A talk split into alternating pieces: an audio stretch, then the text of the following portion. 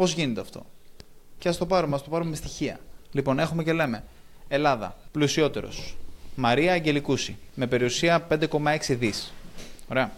Μετά είναι Αριστοτέλης Μιστακίδης, 3,2 δις.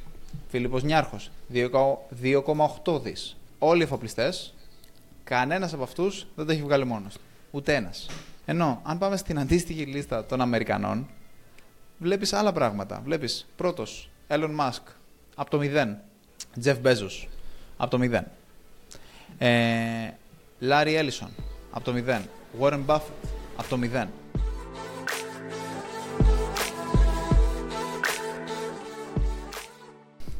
Το ΣΚΑ, Πορταλιό.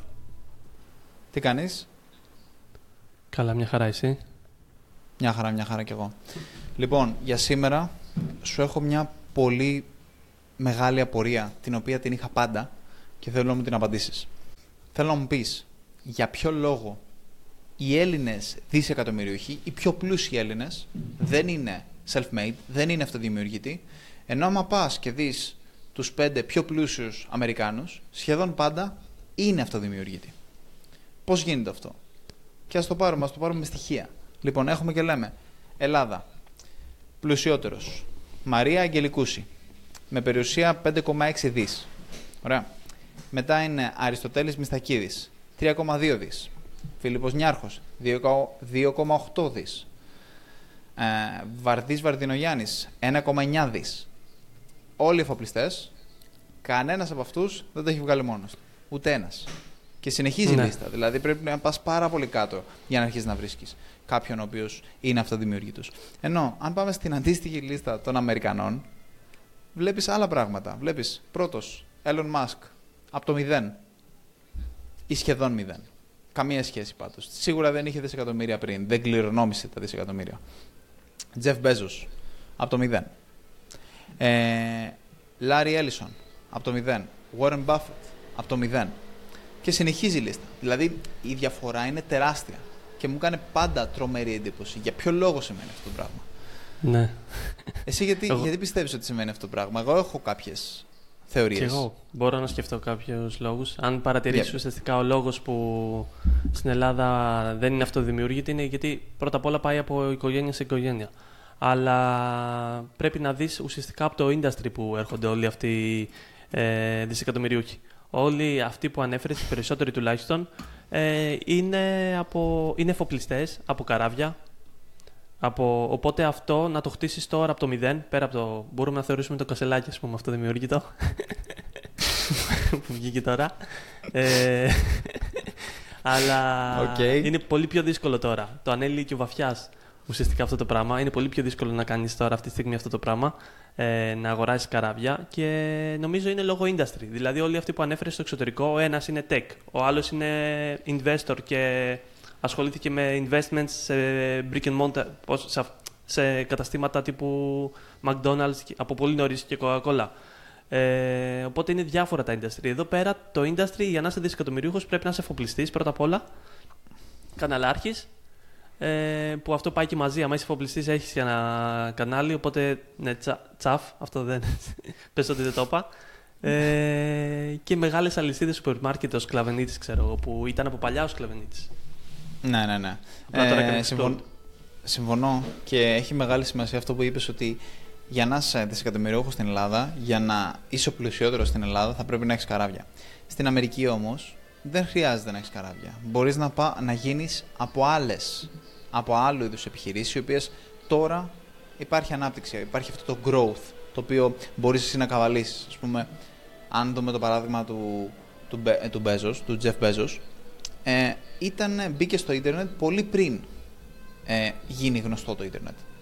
Έκανε, αυ- έκανε ηλεκτρονικό εμπόριο προτού καν ξεκινήσει οποιοδήποτε να κάνει ηλεκτρονικό εμπόριο. Ε, αυτό του έδωσε αυτό το. Ε, είχε αυτή την πλατφόρμα η οποία τον, τον εκτόξευσε. Ήταν το σωστό άτομο στη στιγμή. Στην Ελλάδα αυτές οι σωστές στιγμές όμως δεν υπάρχουν. Αυτό θεωρώ ότι είναι το μεγαλύτερο πρόβλημα. Είναι ότι το περιβάλλον είναι αυτό που σε καθορίζει σε τεράστιο βαθμό. Οκ, λέμε σκληρή δουλειά, λέμε σίγουρα ε, ταλέντο, ε, λέμε επίσης ότι πρέπει να δουλεύεις έξυπνα και όχι, και όχι απλά σκληρά. Αλλά θεωρώ ότι το περιβάλλον είναι, είναι, είναι τρομερά σημαντικό. Ε, η Αμερική από πάντα ήταν ε, the land of opportunity, λένε το American dream, ας πούμε, λένε το αμερικάνικο όνειρο. Και το λένε ότι είναι η, η γη της, ε, της ευκαιρίας, land of opportunity, θέλω να το μεταφράσω. Λοιπόν, ενώ στην Ελλάδα, δηλαδή έχει αυτή, είναι αυτή η ιστορία της από πάντα. Και αυτό δεν το λένε τυχαία, το λένε γιατί εκεί πέρα η, η κοινωνική κινητικότητα που υπάρχει είναι τεράστια. Μπορείς να πας, να είσαι Ιρανός μετανάστης, να πας εκεί πέρα και μέσα σε 10 χρόνια να βγάλεις εκατομμύρια. Στην Ελλάδα, αν έρθεις Ιρανός μετανάστης, θα μείνεις Ιρανός μετανάστης για πάντα. Ναι, δηλαδή, δεν, υπάρχει, δεν υπάρχουν οι ίδιες ευκαιρίες οι οποίες υπάρχουν στην Αμερική. Δεν μπορείς να αλλάξεις κοινωνική τάξη το ίδιο εύκολα. Ναι, μεν έχουμε καπιταλιστικό σύστημα στην Ελλάδα, αλλά δεν συγκρίνεται με το καπιταλιστικό σύστημα που υπάρχει στην Αμερική. Δεν συγκρίνεται με τις ευκαιρίες, δεν συγκρίνεται με, το, με την, το community, το οικοσύστημα το οποίο υπάρχει στην Αμερική. Γι' αυτό και δεν βλέπεις τις ίδιες ευκαιρίες, γι' αυτό και δεν βλέπεις ε, και τους ίδιους μισθούς εννοείται στη δουλειά και προφανώς και γι' αυτό το λόγο δεν βλέπεις τόσους εκατομμυριούχου, δισεκατομμυριούχου στην Ελλάδα όσο βλέπεις στην Αμερική. Είναι απλά διαφορετικό διαφορετική, διαφορετικό το περιβάλλον, διαφορετική κοινωνία, διαφορετικός ο τρόπος με τον οποίο λειτουργούν τα δύο κράτη. Έχουμε ιστορία, ναι, μεν, έχουμε ισχυρή ιστορία, αλλά πολλά οικονομικά προβλήματα, πολλές πολιτικές αναταράξεις και θεωρώ ότι είναι ένας από τους κύριους λόγους αυτούς που δεν βλέπουμε. Και ελπίζω ναι, αυτό κάποια στιγμή να αλλάξει για να μπορέσουμε να, να βγάλουμε πολλούς εκατομμυρίουχου κι εμείς. Αλλά νομίζω ότι αυτό σιγά σιγά αρχίζει και αλλάζει. Άμα δεις λίγο κάποιες εταιρείες, π.χ. Viva Wallet, ο, ο, ο ιδιοκτήτης, ο owner, ουσιαστικά έκανε exit κοντά στα 500 εκατομμύρια. Εντάξει, έκανε διαμοιρασμό σε αρκετού ε, που είχαν shares στην εταιρεία, αλλά έκανε μεγάλο exit ε, αυτός η Viva Wallet. Έχω και άλλες και, και άλλες εταιρείες. Π.χ. η Upstream που έχεις αναφέρει, που θα την αναφέρεις αργότερα, έχει βγάλει αρκετά λεφτά ο ιδρυτής της Upstream. Δηλαδή σε range 100 εκατομμύρια, κάτι τέτοιο έχω ακούσει. Ε, Και είναι και η Workable. Ε, είναι μια άλλη εταιρεία που είναι για recruiting ε, ουσιαστικά που δεν ήξερα καν ότι είναι ελληνική ε, η συγκεκριμένη ναι. εταιρεία και αυτή ουσιαστικά έχει offers για να την πουλήσουν κοντά στα 200-300 εκατομμύρια. Οπότε σιγά σιγά τώρα που έρχεται το ίντερνετ και το tech στην Ελλάδα αρχίζει και αλλάζει λίγο. Δηλαδή πόσο θα είναι οι εφοπλιστές. Ελπίζω να μην είμαστε και τα επόμενα 100 χρόνια να έχουμε πάντα τους πλουσιότερους οι οποίοι θα είναι μόνο εφοπλιστές. Ναι. Ισχύει μεταξύ αυτό που για τη Workable. Ε, διάβαζα τις προάλλες ότι ε, ο πρώην τεχνικός διευθυντής της Upstream, που δούλευε μαζί με τον ε, Βερέμι που έχει την, την Upstream, ε, αποφάσισε να ξεκινήσει τη Workable και πήγε και είπε στον, στον owner της, της Upstream, τότε που δούλευε, και του λέει: Θέλω να ξεκινήσω μια επιχείρηση η οποία να κάνει αυτό, να, κάνει το, να είναι η Workable ας πούμε, και να κάνει αυτό το είδο τη υπηρεσία και θέλω να επενδύσεις ενδεχομένως και να στεγαστούμε και εδώ πέρα. Και το πω OK, και στην ουσία δημιουργήθηκε ένα οικοσύστημα στο οποίο ε, η Workable, άμα δεις δηλαδή, συνδέονται, συνδέονται πάρα πολύ αυτές οι δύο εταιρείες. Έτσι ναι, δημιουργούνται ναι, οικοσυστήματα. Γι' αυτό και στο Silicon Valley βγαίνουν όλες οι εταιρείες οι οποίες είναι δισεκατομμυρίων, βγαίνουν από ένα πολύ συγκεκριμένο γκρουπ ανθρώπων. Ένα, μια, μια, μια κουκίδα στο χάρτη βγάζει όλα τα δισεκατομμύρια του κόσμου. Για ποιο λόγο, γιατί δημιουργείται ένα οικοσύστημα στο οποίο ο καθένας μπορεί να βοηθήσει τον άλλον. Και μια άλλη εταιρεία επίσης από την Amstream που έχει βγει είναι η Persanto. Στην ουσία που ήταν ένα ερευνητικό τμήμα της Upstream. Και την ξεκίνησε και μετά ο δεύτερος founder της Upstream την έπιασε, την εταιρεία αυτή και την πήγε στο Θεό και τώρα η, η Persado είναι μεγαλύτερη από την Upstream. Δηλαδή, βλέπεις ότι δημιουργείται ένα οικοσύστημα. Ναι, ναι, ναι. Ε, είναι μεγαλύτερη τώρα. Ναι, είναι μεγαλύτερη, κάνει περισσότερο τζίρο. Δηλαδή, ο Αλέξανδρος ε, Βρατσκίδης ε, την έπιασε και ασχολείται πλέον, είναι hands-on με την Περσάντο, ας πούμε. Ε, αυτό. Και βλέπεις ότι δημιουργούνται οικοσυστήματα. Και αυτό το οικοσύστημα θεωρώ ότι λείπει από την Ελλάδα, λείπει από κάθε χώρα, ε, λείπει από τις περισσότερες χώρες. Δηλαδή, υπάρχουν σε πολύ συγκεκριμένες χώρες υπάρχουν τέτοιου είδους οικοσυστήματα. Η, παρεπτόντω, το Ισραήλ, ας πούμε, π.χ. έχει. Ε, η Ουκρανία, παρεπτόντω, αυτό θέλω να σου πω ότι και η Ουκρανία έχω ακούσει ότι έχει και ξέρουμε και εταιρείες οι οποίες έχουν αναπτυχθεί στην Ουκρανία. Στην Ελλάδα, ναι, στην Ελλάδα είναι πολύ μικρότερο. Δηλαδή, βλέπεις ότι είναι, είναι πολύ λιγότερες εταιρείες που έχουν αναπτυχθεί. Αυτό.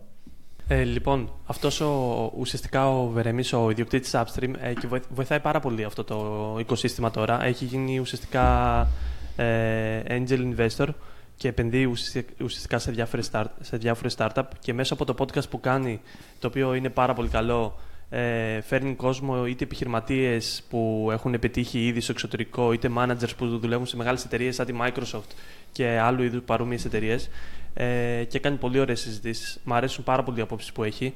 Ε, μου θυμίζει κάτι σε ολίν, ε, απλά σε πιο συνεντευξιακό επίπεδο, όχι τόσο σε θέμα συζήτησης.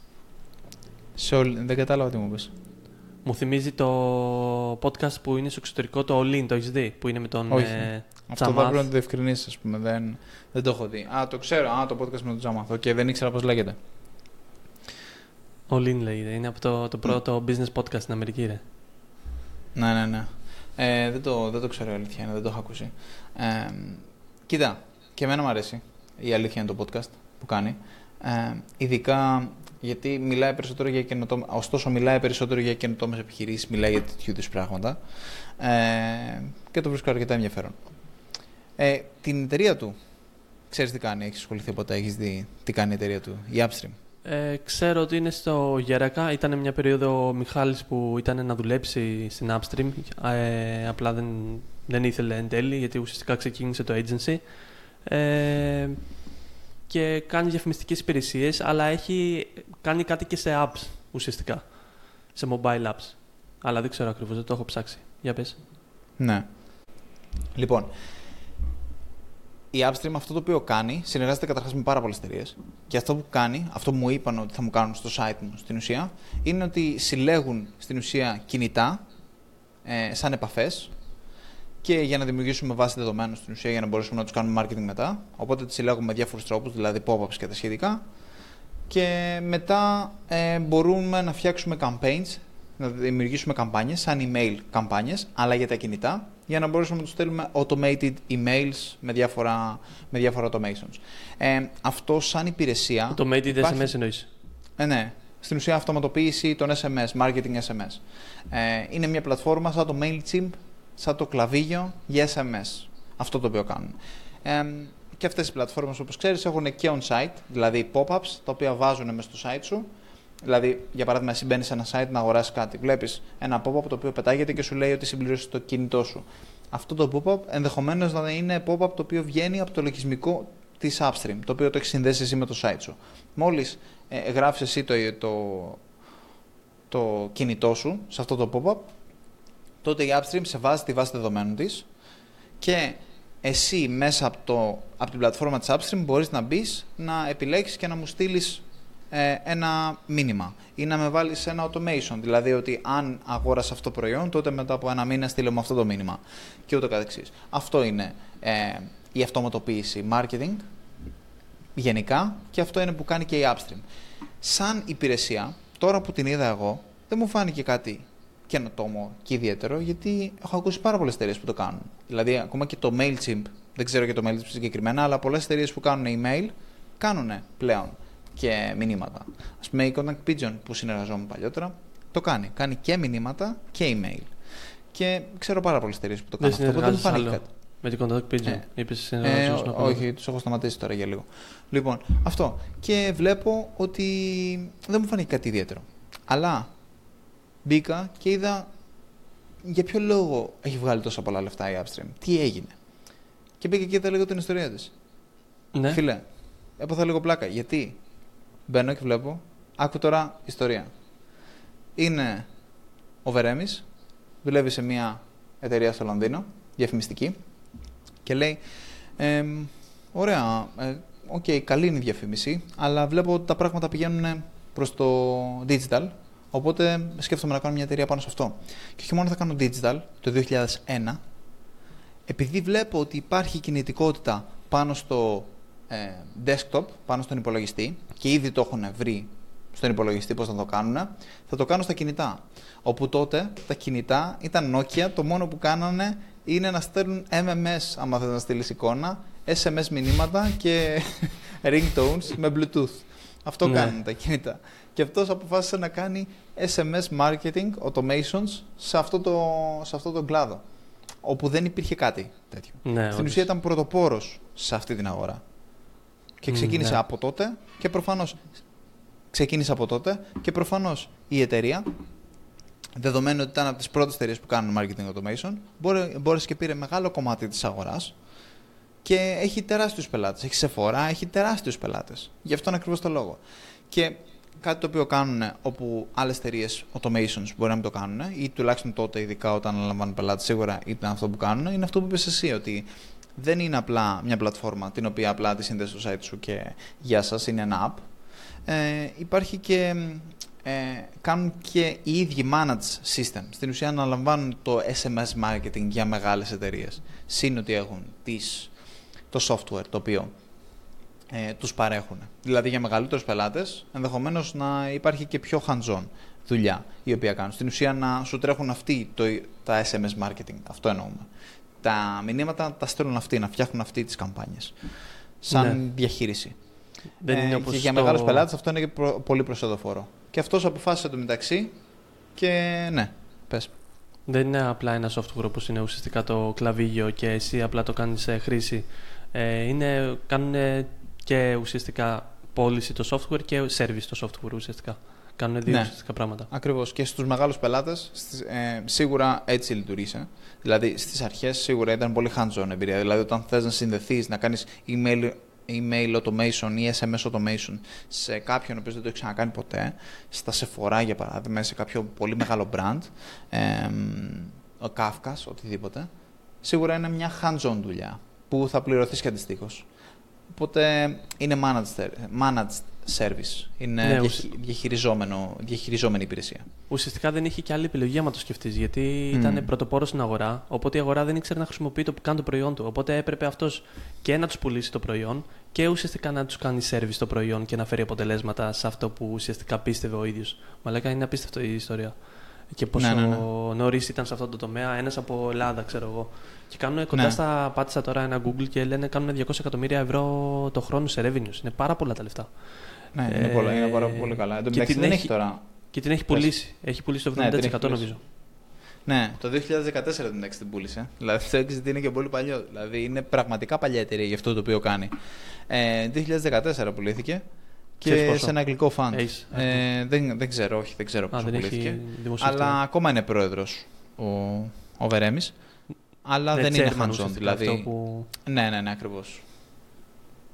Και συνήθως αυτό το κάνουν όταν πολλέ εταιρείες. Δηλαδή και το έχω ακούσει, ότι πολύ δύσκολα θα φύγεις τελείως από την εταιρεία την οποία πουλάς. Γιατί υπάρχει ένα κίνητρο. Όταν, ας πούμε, εσύ θες να πουλήσεις την εταιρεία σου σε κάποιον άλλον, ε, αυτός ο άλλος πρέπει να εξασφαλιστεί με κάποιο τρόπο ότι εσύ δεν θα πας να το πουλήσεις μια πατάτα. Ένας τρόπος για να το εξασφαλίσει αυτό είναι η εταιρεία η οποία πουλάς να έχεις ακόμα μέρος. Δηλαδή να, ας πούμε, να σου δώσω εγώ το 80% αλλά να κρατήσω 20% της εταιρείας, έτσι ώστε να έχεις και εσύ κίνητρο να πάει καλά η εταιρεία. Γιατί αν χάσεις, θα χάσω. Δηλαδή έτσι δημιουργείς ένα, ένα negotiating term, ένα, μια διαπραγμάτευση, ένα. Κατάλαβες; Ναι. Δεν το βρίσκω στα ελληνικά. Το οποίο είναι win-win σενάριο. Είναι ένα. Ε, αν κερδίσω, θα κερδίσεις. Αν χάσω, θα χάσεις. Και θεωρώ ότι είναι πάρα πολύ σημαντικό και όποιος θέλει να μπει στη διαδικασία είτε να αγοράσει είτε να πουλήσει, είναι απαραίτητο. Θεωρώ ότι είναι, ότι είναι πολύ σημαντικό ο founder να κρατήσει ποσοστό στην εταιρεία του. Ναι, όντως. Και στο εξωτερικό το κάνουν αυτό. Στο εξωτερικό αυτό που κάνουν κρατάνε. Ακούς exit 20 εκατομμύρια, αλλά κρατάνε ουσιαστικά, κάνουν value, μετράνε και τα shares που παίρνουν, που αυτά δεν τα Μμμ. έχουν ουσιαστικά πληρωμένα. Και αναλόγως δηλαδή πώς θα πάει το stock, αν είναι public εταιρεία, αναλόγως πώς θα πάει η, στο, ε, η μετοχή της εταιρείας, μπορεί να ανέβει και εσύ να βγάλεις ουσιαστικά πολλά παραπάνω λεφτά, γιατί σου δώσανε μετοχές, ξέρω εγώ, όταν η μετοχή ήταν στα 100 δολάρια. Και άμα πάει στα 200 δολάρια, ουσιαστικά εσύ έχεις διπλασιάσει τις μετοχές που σου είχαν δώσει όταν είχες πουλήσει τη δικιά σου εταιρεία. Ναι, ναι, ναι. Ε, αλλά ναι, οπότε εγώ πιστεύω γιατί όλο αυτό το πιάσαμε ότι πλέον δεν υπάρχουν ε, self-made ε, Έλληνες. Εγώ πιστεύω θα αλλάξει. Δηλαδή αυτά τα παραδείγματα τώρα με την Upstream που δώσαμε και την, ε, ακόμα και το Scrooge, δηλαδή ο ιδρυτής, αν αποφασίσει κάποια στιγμή να πουλήσει το Scrooge, δεν ξέρω, στην Amazon, απο- άμα αποφασίσει να έρθει στην Ελλάδα, ε, σίγουρα θα βγάλει τρελά λεφτά. Θα μπορέσει να πετύχει ένα τρελό deal. Ή αυτός που πούλησε, δεν θυμάμαι το όνομά του, που πούλησε το eFood σε μια γερμανική εταιρεία. Ε, Οπότε πιστεύω αλλάζει λόγω του ίντερνετ ουσιαστικά και της τεχνολογίας που εξελίσσεται. Ε, ελπίζω να μην κάτσουν άλλα 100 χρόνια οι πιο πλούσιοι Έλληνες να είναι ακόμα εφοπλιστές. να έχουμε success stories είτε σε tech startups είτε σε οτιδήποτε κάτι τεχνολογικό. Ναι, ναι, ναι. Ε, και εγώ συμφωνώ. Δηλαδή ότι κάποια στιγμή αυτό πρέπει να αλλάξει. Βλέπουμε πάρα πολλούς που ασχολούνται. Δηλαδή και άτομα και Έλληνες διασποράς ε, πλέον ασχολούνται πάρα πολύ γιατί βλέπουν ότι υπάρχει αγορά. Δηλαδή, μιλούσα τις προάλλες με έναν, με έναν Έλληνα που είναι Έλληνο-Γερμανός και κάναμε συζήτηση τέλος πάντων πάνω σε αυτό το κομμάτι. Ε, και το εγώ το ρώτησα. Βλέπω πολλούς γιατί ήξερα κάποιου. Ε, έβλεπα τέλος πάντων διάφορα stories. Θυμάσαι που συζητάγαμε για, την, ε, για το Cloud Kitchen. Ναι, Cloud. Ωραία. Ναι. ναι. Για το Cloud Kitchen, Ghost Kitchen, Dark Kitchen, όλα αυτά. Ναι. Ωραία, όλα αυτά. Λοιπόν, ε, είδα ένα story στο οποίο έφτιαξε ένας, εδώ πέρα στην Ελλάδα, ένας Έλληνο-Ιταλό τέλος πάντων, έφτιαξε ένα ε, πολύ γνωστός τέλος πάντων στο, στο χώρο της εστίασης, έφτιαξε τρία διαφορετικά ε, Ghost Kitchens και τα πούλησε και μετά έφυγε στη Γερμανία για να τέτοιο έφυγε στη Γερμανία. Και αυτό είναι ένα trend το οποίο υπάρχει. Πολλοί Έλληνες πηγαίνουν στην, στο εξωτερικό για να κάνουν επιχειρήσεις ή να ε, παρέχουν υπηρεσίες με αυτόν τον τρόπο. Δηλαδή προσπαθούν ε, να επικεντρωθούν στο εξωτερικό και φεύγουν κιόλας και οι ίδιοι για να σερβίρουν αυτή την αγορά. Και βλέπουμε πάρα πολλούς Έλληνες διασποράς να έρχονται στην Ελλάδα. Οπότε υπάρχουν αυτά τα δύο αντίθετα trends, τα, ε, ε, δύο αντίθετα ρεύματα τέλος πάντων, τα οποία ναι, υπάρχουν. Και δεν ήξερα, δεν, δεν μπορούσα να καταλάβω ακριβώς για ποιο λόγο συμβαίνει το ένα και ποιο λόγο συμβαίνει το άλλο, ποιο είναι το πιο συχνό φαινόμενο. Και αυτό που συζητήσαμε και είπαμε είναι ότι το κύριο είναι ότι είναι, διαφορά, είναι η διαφορά της ευκαιρίας. Δηλαδή υπάρχουν διάφορα industries, διάφορες βιομηχανίες, οι οποίες έχουν μεγάλη ευκαιρία αν έρθεις στην Ελλάδα. Δηλαδή είναι saturated τρομερά στην Αμερική, αλλά αν έρθεις στην Ελλάδα και το κάνεις, η αγορά είναι μεγάλη και μπορείς όντως να βγάλεις λεφτά ενώ στην Αμερική, ε, στη Γερμανία, στην Αμερική, στην Ευρώπη, ενδεχομένως να ήταν πιο δύσκολο να το κάνεις αυτό.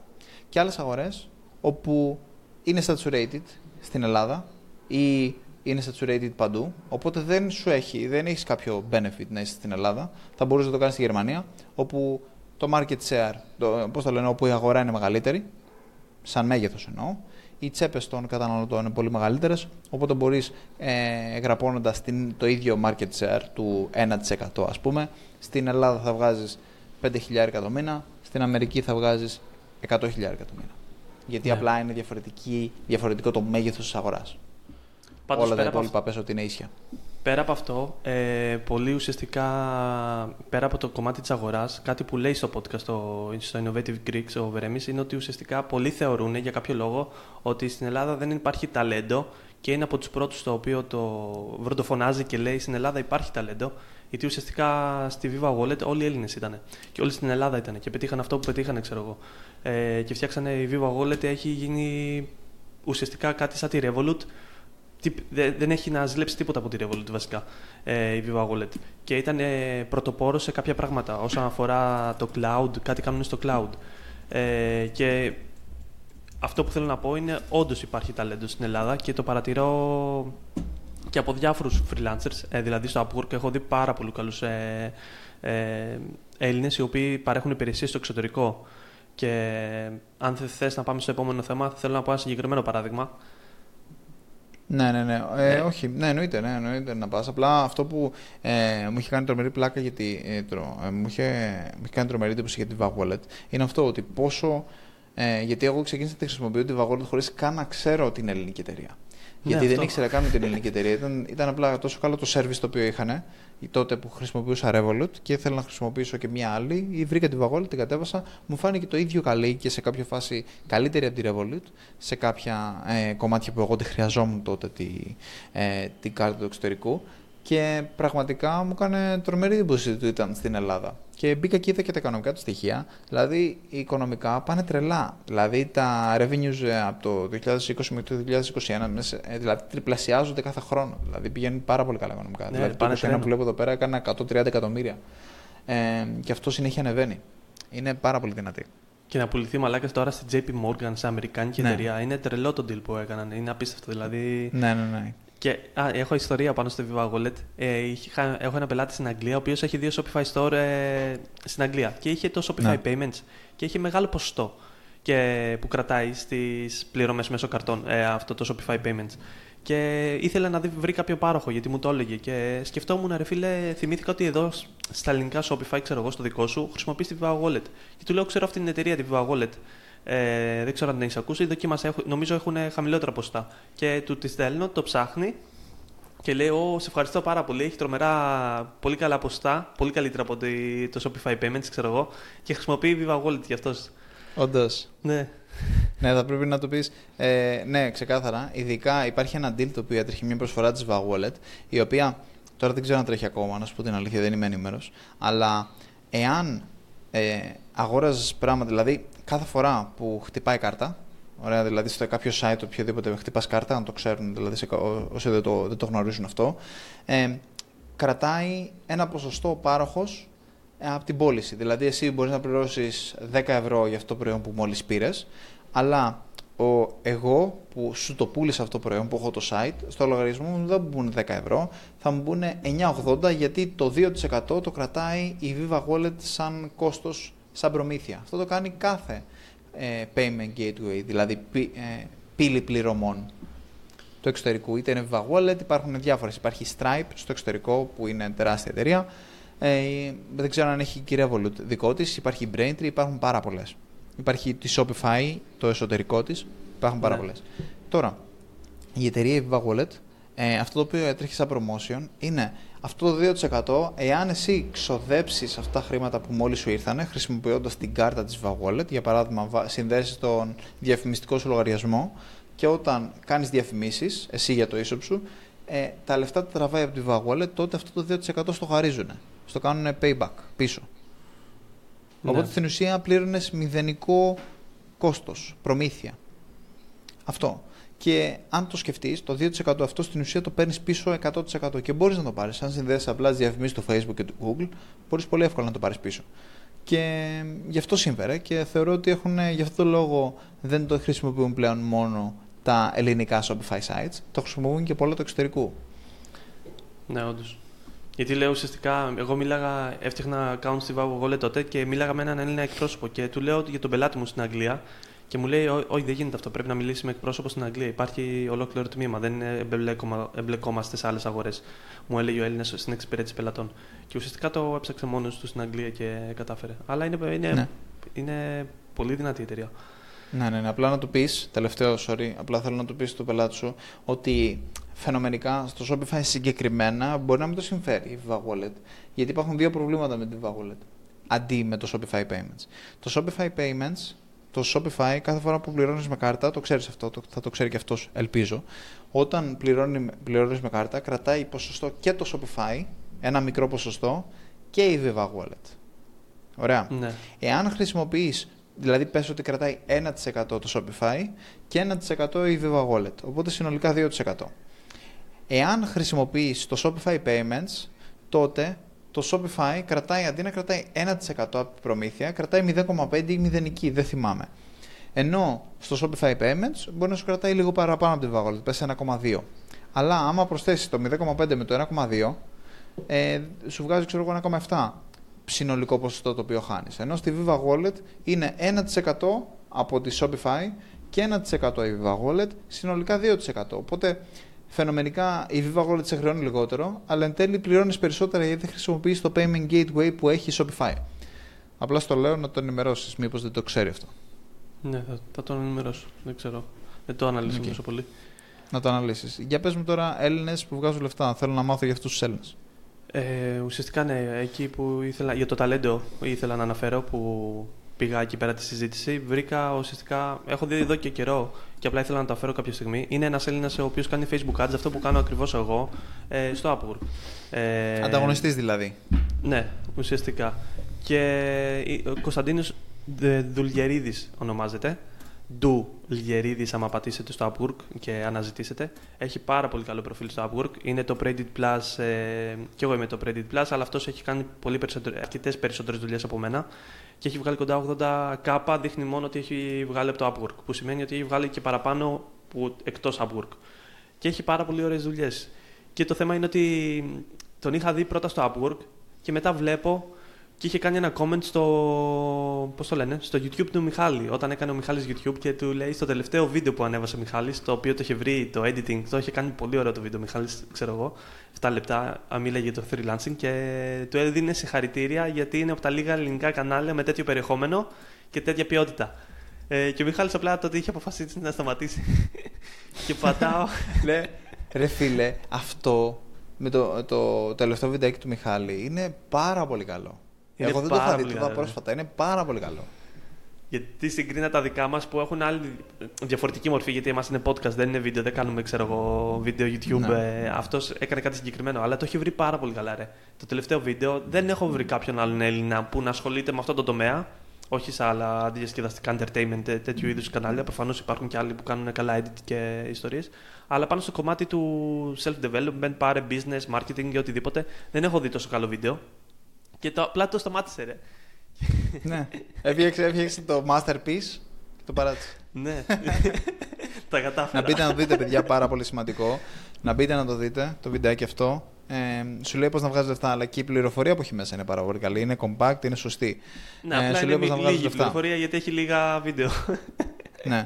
Και πρωτού συνεχίσει την ιστορία να, να ενημερώσω τους, αυτούς που βλέπουν το podcast τώρα ότι ε, εκτός από το να μπουν και να δουν το βιντεάκι του Μιχάλη, κάποια άλλη υποχρέωση η οποία έχουν, ξέρεις, μη- τόσο κα- κάτι που πρέπει να κάνουν. Α, ναι, ουσιαστικά που πληρώνουν, ε, πρέπει να μας πληρώσουν ε, επειδή μας ακούνε. Πες Ναι, ναι, ναι. ποιο είναι το χρέος Αυτό- τους. Είναι πολύ βασικό αυτό, θα πρέπει να το ξέρετε. Κάποια podcast τα πληρώνεις. Δηλαδή, ε, σου λέει ότι το, τα 20 λεπτά αυτά είναι στο YouTube, τα ανεβάζω δωρεάν. Όλα τα υπόλοιπα θα τα δείτε στο Patreon ή στο OnlyFans, ανάλογα τι, τι podcast είναι. Εμείς όμως δεν το κάνουμε αυτό. Εμείς το ανεβάζουμε όλο στο YouTube, αλλά με την προϋπόθεση ότι θα πληρώσετε με συνδρομή. Αυτό κάνετε. Δηλαδή, δεν βάζετε λεφτά, αλλά η πληρωμή η οποία δεχόμαστε είναι να, γίνετε, να κάνετε εγγραφή στο YouTube. Πώς το κάνετε αυτό; Πηγαίνετε στο βιντεάκι το οποίο βλέπετε μπροστά σας, πατά, ε, βλέπετε κάτω δεξιά ένα κουμπί που λέει, άμα το βλέπετε στο YouTube, ένα κουμπί άσπρο. Το πατάτε για να γίνετε συνδρομητές. Αν το ακούτε στο Spotify, βγαίνετε από το Spotify, πηγαίνετε στο YouTube και γίνεστε συνδρομητές στο Μιλάμε Biz. Ε, αυτή είναι η πληρωμή που πρέπει να κάνετε στο κανάλι και δεν είναι, όταν λέμε πληρωμή, δεν το λέμε αστευτικά, είναι απαραίτητο να το κάνετε, είναι, έτσι πληρωνόμαστε, αυτή είναι, το χρέος σας είναι αυτό. Δεν το κάνουμε τσάμπα, δεν κάνουμε τσάμπα αυτού του είδους τη, τις πληροφορίες και τις συζητήσεις που κάνουμε αυτή τη στιγμή, επιχειρηματικές ιδέες για το πώς να βγάλετε λεφτά. Δεν είναι τσάμπα αυτό. Μπορεί να νομίζετε ότι είναι τσάμπα, δεν είναι τσάμπα. Είναι, είναι υποχρέωση να το κάνετε. Είναι σαν Ναι, να μας πρέπει χρωστάτε. οπωσδήποτε. Ναι, αυτό. Σα- Και Εγώ συνεχίζουμε. πιστεύω το έχουν κάνει ήδη. Ε, κι εγώ, κι εγώ. Ευχαριστούμε. Ευχαριστούμε. ε, και ουσιαστικά, επειδή είναι το Predit Plus, ε, να διευκρινίσω ότι βρίσκεστε στο 3% των καλύτερων freelancers στη συγκεκριμένη πλατφόρμα όταν είσαι στο το Predit Plus. Και η ώρα του να φανταστείς για consulting ή οτιδήποτε ε, την έχεις στα 250 ευρώ.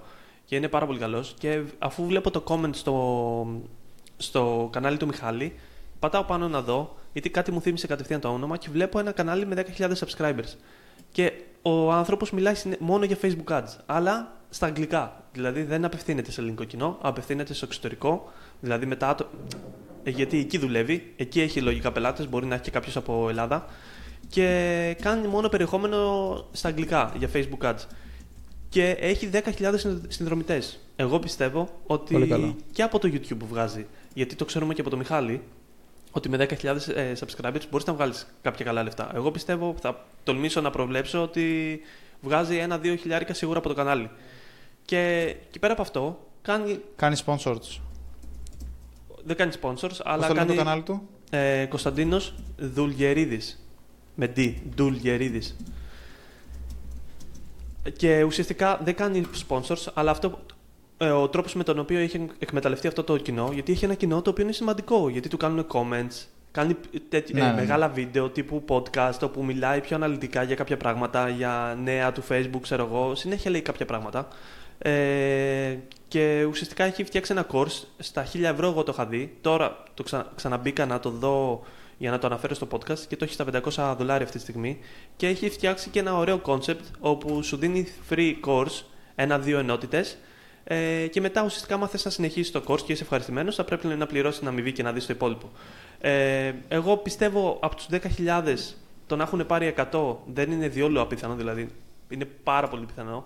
Οπότε μιλάμε με Money Money έχει βγάλει 100 επί 500, ας πάρουμε αυτή την τιμή που έχει τώρα, έχει βγάλει τουλάχιστον 50.000 ευρώ από το course του. Ε, που είναι πολύ πιθανό. Και ρε φίλε είναι. Ε, δηλαδή, παραπάνω χαίρομαι, έχει βάλει το course του. Παραπάνω σίγουρα και χαίρομαι ρε φίλε που βλέπω τέτοιου είδους ε, απ- από Ελλάδα να διαπρέπουν και να κάνουν τόσο καλή δουλειά στο εξωτερικό. Γιατί συνέχεια ξέρεις, βλέπω περιεχόμενο από ξένους, γιατί από τις καλύτερες εταιρείες ακολουθούν διάφορους ιδρυτές που έχουν agencies. Και μου αρέσει να βλέπω Έλληνες οι οποίοι ρε φίλε δουλεύουν στο εξωτερικό με άτομα του εξωτερικού και είναι top. Και γουστάρω Ναι, ναι, πάρα ναι. πολύ. Αυτός είναι στο εξωτερικό. Γιατί είναι στο Όχι. εξωτερικό. Είναι Έλληνας του. Γιατί παίζει μεγάλη διαφορά. Κοίτα, έτσι, δεν, το δεν να- ήθελα άμα να το είσαι- πω, αλλά στο Upwork μπορείς να δεις και την τοποθεσία. Είναι στις αίρε. Όντως. Στην Ελλάδα είναι το παιδί. Φίλε, γάμισε τα είδες. Οπότε δεν- ε, να το ξεκαθαρίσουμε ότι είναι πάρα πολύ σημαντικό. Αυτό δεν χρειάζεται να ξενιτευτείς για να βγάλεις λεφτά πλέον από το Ιντερνετ. Μπορείς να τα βγάλεις και εδώ πέρα. Απλά να δουλέψεις με εταιρείες του εξωτερικού και να δουλέψεις με πελάτες του εξωτερικού που έχουν μεγαλύτερες τσέπες. Ε, θεωρώ ότι ε, είναι πολύ σημαντικό αυτό να το λέμε και να βρίσκουμε παραδείγματα γιατί τα παραδείγματα είναι αυτά τα οποία δείχνουν ότι μας δείχνουν στους ακροατές, σε οποιονδήποτε, ακόμα και σε μένα, σε όλους, ότι είναι εφικτό. Γιατί λες ναι, οκ, θεωρητικά μπορείς να βγάλεις λεφτά και από τη Ζιμπάμπουε. Ναι, θεωρητικά, πρακτικά όμως. Ε, δεν το πιστεύεις πραγματικά. Γιατί το πρώτο βήμα στο να βγάζεις λεφτά είναι να πιστέψεις ότι μπορείς να βγάλεις λεφτά, στο να πιστέψεις ότι μπορείς να κάνεις κάτι. Ε, Αλλιώς δεν πρόκειται. Καν να το ξεκινήσεις. Οπότε το πρώτο step είναι αυτό. Και αυ- παραδείγματα όπως αυτά ε, μας δείχνουν ε, αυτό το πράγμα. Θα ήθελα, Παραδείγματα όπως του Κωνσταντίνου. ναι, θα ήθελα πάρα πολύ. Ε, Επειδή έχει ένα, ουσιαστικά μια ενότητα που μπορώ να του στείλω σαν κάτι έτοιμα φιλίας μέσα στο Upwork, να του κάνω reach out και να μας πει τις εμπειρίες του, το τι εμπειρίες έχει και το τι έχει αποκομίσει δουλεύοντας με ανθρώπους εξωτερικού. Εγώ αυτό που σκέφτομαι ότι με όλα αυτά που έχει καταφέρει στο εξωτερικό θα μπορούσε πολύ εύκολα να εκμεταλλευτεί όλο αυτό το που έχει πετύχει στο εξωτερικό, να το εκμεταλλευτεί στην Ελλάδα και να κάνει ουσιαστικά να βοηθήσει κόσμο στα ελληνικά. Δηλαδή να κάνει ένα YouTube κανάλι στα ελληνικά όπου να μιλάει για Facebook ads. Και όποιος θέλει και ξέρει αγγλικά καλά, μπορεί να πάει στο κανάλι του και να μάθει ουσιαστικά ε, για Facebook ads. Γιατί πολλοί με έχουν ερωτήσει τρία-τέσσερα άτομα τι, πού πρέπει να πάω να δω για Facebook ads, πού μπορώ να πάω να μάθω, ενώ δεν έχουν ψάξει ούτε ποτέ. Αυτό που μου κακό φαίνεται είναι ότι με ρωτάνε πράγματα και δεν έχουν κάνει ούτε ένα Google ούτε ένα ε, search YouTube. Είναι πολύ κακό. Κάνε, κάνε ένα Google, κάνε ένα YouTube και μετά έλα ρώτησε με κάτι. Αυτός π.χ. που είναι Facebook Ads Expert έχει πάρα πολύ αναλυτικό περιεχόμενο και έχει και το course όποιος έχει την οικονομική δυνατότητα αλλά μόνο και μόνο από το περιεχόμενο στο YouTube μπορεί να, το, μπορεί να μάθει πράγματα. Οπότε Ναι, ναι, όποιος, ναι. αυτοί που με ρωτήσανε μπορείτε να πάτε εκεί να μάθετε γιατί εγώ δεν έχω κάποιο course. Ναι, ναι, ναι. Εντάξει, οκ, το καταλαβαίνω. Καλά κάνεις και δίνεις shout-out. Απλά να σημειώσουμε ότι είναι πολύ πιο σημαντικό πρώτον ε, να μην δείτε αυτό το course, γιατί είναι πολύ ακριβό, και να μπείτε στο course του φίλου μας του Μιχάλη, το Αδεμιάν, που έχει ένα Ναι. Facebook ε, course και είναι και στα ελληνικά. Οπότε, αν θέλετε να δείτε, να δείτε αυτό το course. Και από αυτό το course, επίσης, ξέρουμε πολύ καλά τα αποτελέσματα. Σε αυτό δεν το έχουμε δει το course, οπότε δεν μπορώ να κάνω. Εγώ, σαν Γιάννης, θα μιλήσω εγώ για μένα, δεν μπορώ να πω ότι είναι το καλύτερο course που έχω δει. Μπείτε, αγοράστε το. Δεν μπορώ να κάνω recommendate όταν δεν το έχω δει. Σίγουρα θέλω, θέλω να έρθει στο podcast και να τον δούμε, να συζητήσουμε. Ναι, εντάξει, αλλά αν συμφωνώ. πρέπει να κάνω recommend ένα course, θα κάνω του Μιχάλη τον Δαμιάν και όχι ένα course το οποίο δεν έχω δει. Να το ξεκαθαρίσω αυτό, έπρεπε να το πω. Να το Ναι, βγάλω απλά- από μέσα μου. Να... Να, να απλά ουσιαστικά ρε, εσύ θα δουν το περιεχόμενο, δεν πας αγοράζεις course έτσι. Πρέπει να δεις το περιεχόμενο του άλλου. Αξίζει, πώς τα λέει; Δηλαδή, και ακόμα και Ναι, στο εννοείται. Μιχάλη τα 50 ευρώ που θα δώσει δεν είναι τίποτα. Γιατί μπορείς να πας στο προφίλ του στο YouTube, να δεις τα βίντεο που έχει κάνει, να δεις ότι Ακριβώς. ε, έχει γνώσεις, να δεις ε, τις εταιρείες που έχει φτιάξει, να δεις τι έχει κάνει. Έχουμε κάνει ολόκληρο επεισόδιο με τον Μιχάλη και μετά αποφασίζει να δώσει αυτά τα 50 ευρώ που δεν είναι και τίποτα στο τελική. Το αντίστοιχο θα κάνεις και με αυτόν. Δηλαδή θα δεις το περιεχόμενό του, θα κρίνεις, θα μπορέσει να. Αφού δεις και κάποιους άλλους, αφού έχεις δει και τον Μιχάλη, μετά θα μπορείς καλύτερα να κρίνεις αν αυτός αξίζει τελικά να κάνω αυτή την επένδυση. Αλλά αυτό Ναι, που ναι, ναι, ήθελα ισχύει, να έχεις δίκιο σε καταλήξω ε, είναι ότι ήθελα να, το- να του πω, δηλαδή, άμα τον έβλεπα, ότι γιατί δεν το κάνει και στα ελληνικά. Δηλαδή, θα, είχε, θα μπορούσε να έχει πολύ μεγαλύτερη επιτυχία. Βλέπω άλλους που κάνουν περιεχόμενο τέτοιου είδους εδώ στην Ελλάδα και δεν έχουν καταφέρει ούτε το 1 τρίτο από αυτά που έχει καταφέρει αυτός. Δηλαδή, σε αυτό το κομμάτι και πολλά, ναι, ξέρω εγώ, courses και σεμινάρια έτσι. Επειδή Ναι. μάθανε κάτι και από αυτό πλέον θέλουν να βγάλουν λεφτά, από- μόνο από τα courses. Ναι, ναι, ναι. Ε, μπορεί να πιστεύει ότι υπάρχει, υπάρχει αγορά στην Ελλάδα. Μπορεί να μην πιστεύει στην ελληνική αγορά. Γιατί εφόσον το έχει βρει με την αγορά του εξωτερικού, ε, θεωρώ ότι είναι, ότι είναι τέτοιο. Ότι καλά κάνει. Δεν είμαι Ή- 1000% ναι. σίγουρος. Ή μπορεί να έχει την οτροπία του Μιχάλη, ότι δεν θέλω να ασχολούμαι με την Ελλάδα, θέλω Μπορεί, ναι. να ασχολούμαι με το εξωτερικό μόνο. Εγώ πιστεύω αυτή, Μπο- σε αυτή την κατηγορία. Ναι, θα δείξει. Άμα, άμα καταφέρουμε και το φέρουμε στο podcast, θα μας πει ο ίδιος. Ναι, όντως. Αλλά εγώ να το πω και έξω, το σκέφτομαι, πιστεύω ότι είσαι καλύτερος διαφημιστής. Απλά ήθελα Τι; να το πω.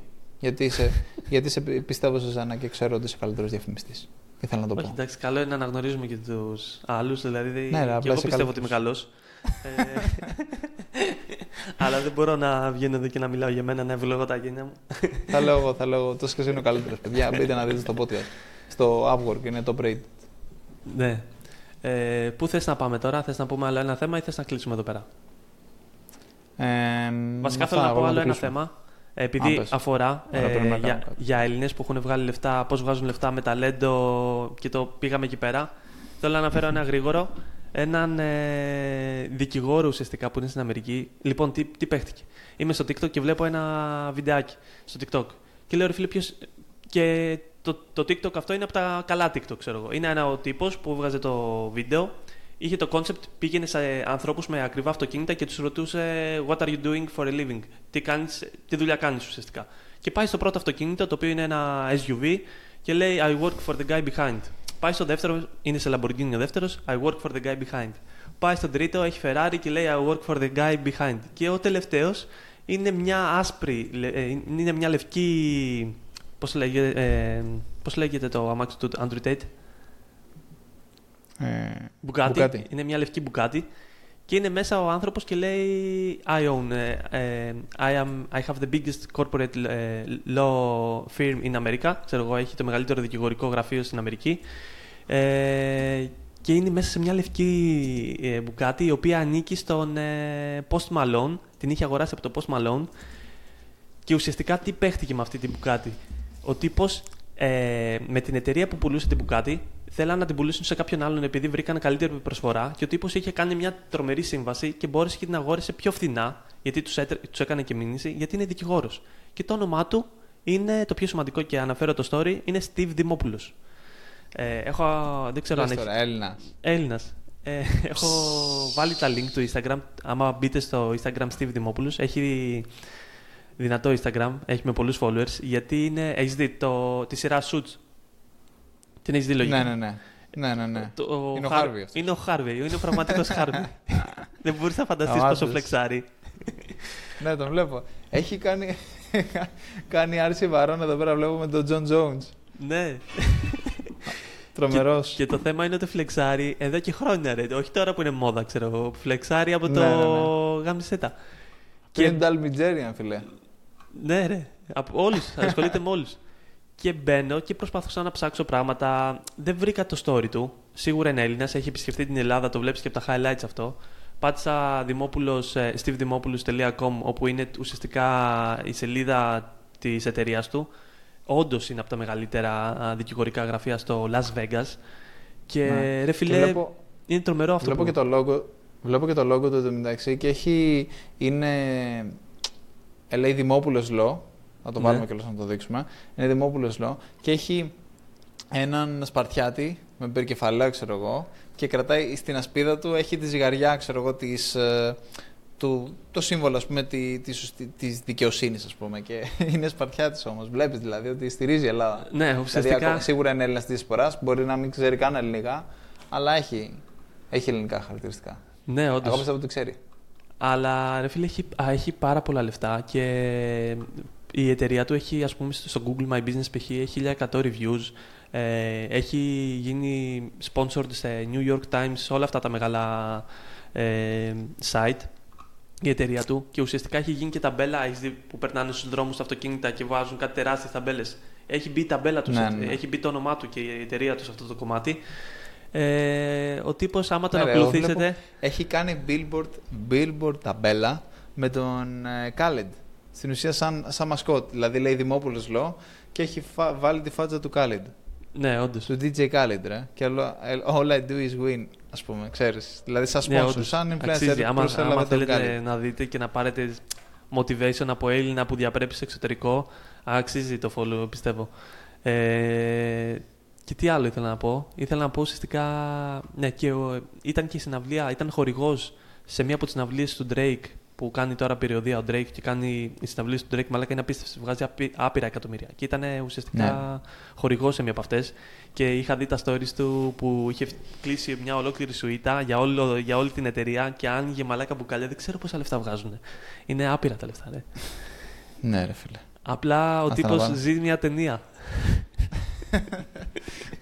είδε, Το είδε, flex τα ίδια. είδε το Suits ή το είχε δει πιο πριν αυτός κάπου και μαλάκα απλά το κάνει πραγματικότητα. Δεν ξέρω, είναι απίστευτο.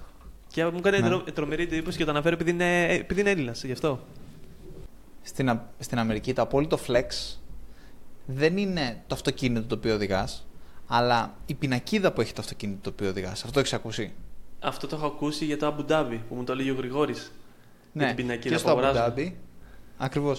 Ε, αυτό έχει έρθει από την Αμερική. Πρώτα έχει έρθει στην Αμερική και μετά το έχουν κάνει και στο Abu Dhabi. Ε, στην Αμερική ισχύει αυτό το πράγμα. Δηλαδή, άμα βάλεις κάτι να λέει η πινακίδα σου, δηλαδή επειδή είναι δύσκολο, κοστίζει τέλος πάντων να μπει σε αυτή τη διαδικασία να ε, αλλάξει την πινακίδα σου και να βρεις. Γιατί είναι random οι λέξεις οι οποίες επιλέγεις στην πινακίδα. Ε, για να επιλέξεις αυτήν κοστίζει αυτό το πράγμα, όλη αυτή η διαδικασία. Και αυτός ε, στην μπουκάτη του τι, τι λέει η πινακίδα του πάνω. Όχι μόνο έχει μπουκάτι, την τελευταία μπουκάτι τη Τι λέει; σειρών. Ε, λέει lawsuit. Μα, ναι, είναι τρελός. δηλαδή ο τύπος είναι τελείως τρελός. Είναι τρελός, ρε. Και αυτό ουσιαστικά Ναι. που λέει με, το, με τον John Jones που λες, παίζει να τον έχει αναλάβει, ρε. Και θυμάστε την ιστορία που είχε, κάτι είχε γίνει με τον John Jones. Παίζει να τον έχει Ναι, ναι, αναλάβει ναι. τότε, δεν ξέρω. Ναι, είναι corporate όμως. Αλλά σίγουρα εντάξει, μπορεί να αναλάβει τέλο πάντων. Και. Ποιος κούγε εδώ πέρα, αυτός είναι. Στη Δημόπουλο. Μαλάκα, είναι απίστευτος, ρε. και το θέμα είναι ότι. Τι άλλο ήθελα να πω, ρε. Βασικά το ξέχασα. Ε, ήθελα να πω κάτι άλλο. Α, και κάνει συνέχεια, άμα μπει στο YouTube της εταιρείας, έχει φτιάξει κλιπάκια με το κακό από το Spider-Man, το θυμάσαι, που πέταγε. Με Το Joker. πολύ γνωστούς ηθοποιούς, Α, ρε. Α, ναι, ναι, και έχει φτιάξει τύπου Βλέπω. βιντεάκια με πώς είναι το suits, ξέρω εγώ. Έχει κάνει copy-paste αυτά τα πράγματα, ρε. Ο τύπος απλά ζει, θέλει, ήθελε, δεν ξέρω, ήθελε να γίνει ηθοποιός. Κάτι θέλει να γίνει, κάτι άλλο. ναι, Φλεξάρει αυτό τόσο πολύ, δεν ξέρω. Θέλω να, μπω, Αλλά- να δω την ιστορία του. Ναι, δεν μπορείς να βρεις πολλά πράγματα. Δεν βρήκα πολλά πράγματα, ρε φίλε, δεν ξέρω. Δεν έχει πάει σε κάποιο podcast, δεν έχει μιλήσει σε κάποια εκπομπή. Είναι πολύ κλειστός τύπος, απλά το αρέσει να φλεξάρει. Από το Instagram μόνο. Αυτά. Αυτά. Οπότε αυτό είναι το podcast. Ναι, τα λέμε στο επόμενο. Ciao.